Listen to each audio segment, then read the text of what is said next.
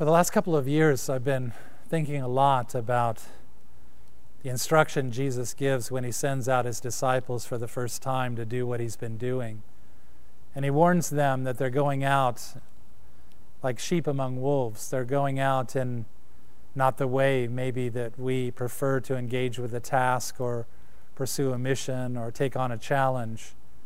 That they're going to go in a vulnerable way, that they're going to go in a risky way, that they're going to go in a way that requires them to have uh, maybe a different mindset, a different posture about it.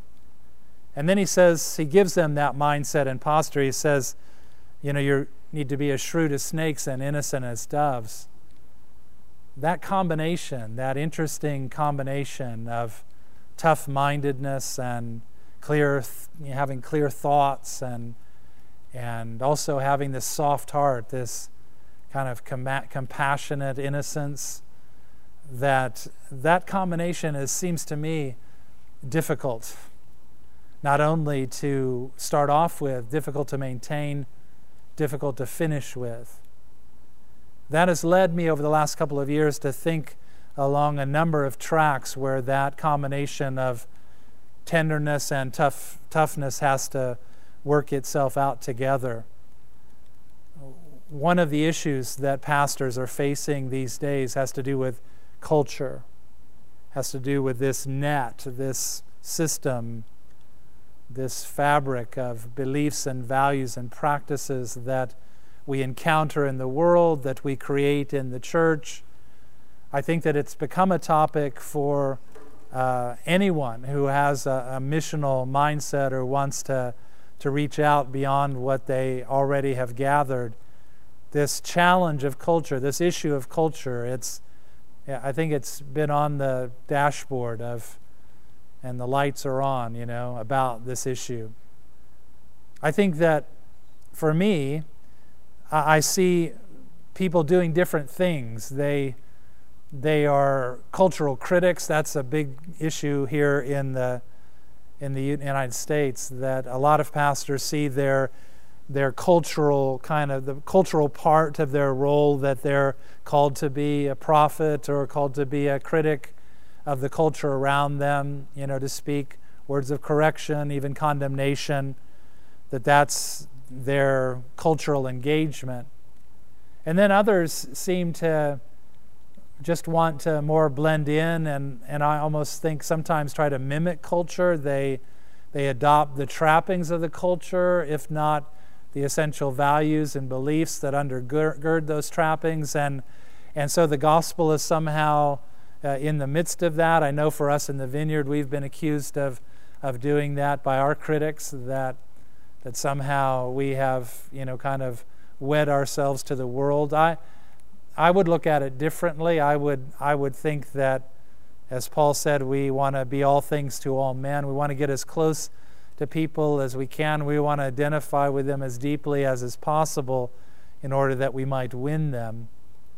But those issues of are we cultural critics, are we cultural mimics, they're not really that interesting to me. I, I mean, I don't, I want to reject both of them, I think, in some sense. But the thing that is interesting to me is is there a culture? There's no doubt that in the process of doing what we do, like leading a community, caring for people, pursuing an outward engagement with the world, that we create our own culture in doing that, that a culture is created in the life of a church or a community that's on task together. And we know that. We, I don't think we necessarily know all the parts that go into creating that culture, but we know it happens and we know that we deal with a culture within our own church. The thing that's occupied both my interest and my desire for the past many years of leading the church that I lead is that the culture that we would create is the culture of Jesus. Not just kind of the contemporary effective culture or, or not just the culture, you know, in opposition to the world around us, but the culture that Jesus creates. And when I read the Gospels, I see Jesus creating culture. And it's that culture that I want to follow. There's, there's an awareness of, uh, you know, we, we, everyone knows it, we, we feel it. There's this huge shift that happens with Jesus, a shift in the way things are done, and a shift in the beliefs and practices and values. This huge shift happens with Jesus, which is in some ways a cultural shift. What's that about? How do we do that? How do we how are we impacted by that? How do we share that and communicate that? And how do we move forward with that culture?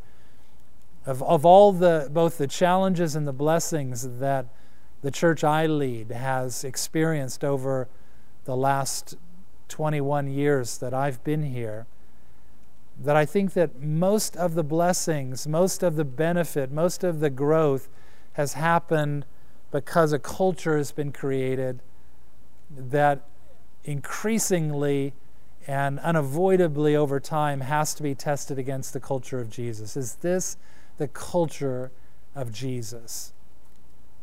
I think that's some of what I want to explore together with the leaders in the UK as we kind of do our our days over the course of a week in different parts of the of the island. I, I think that this is what I want to wrestle with and, and talk about and and share some of the things that we've learned and and most of all share my conviction out of the scripture of what what I think we're called to. So I don't know what anybody else is doing, but but that will be uh, some of what you'll hear from me. And as always, I reserve the right to be totally spontaneous and do whatever the Lord tells me to do in the moment. But just so you know where I'm coming from, these are the things that that are uh, my focus. These are the things that we have uh, some significant history uh, in trying to work out and and put into place and learn from and and so I hope that that the times that we have together on those days will be of benefit to you. Hope to see you during those leaders' days. God bless you.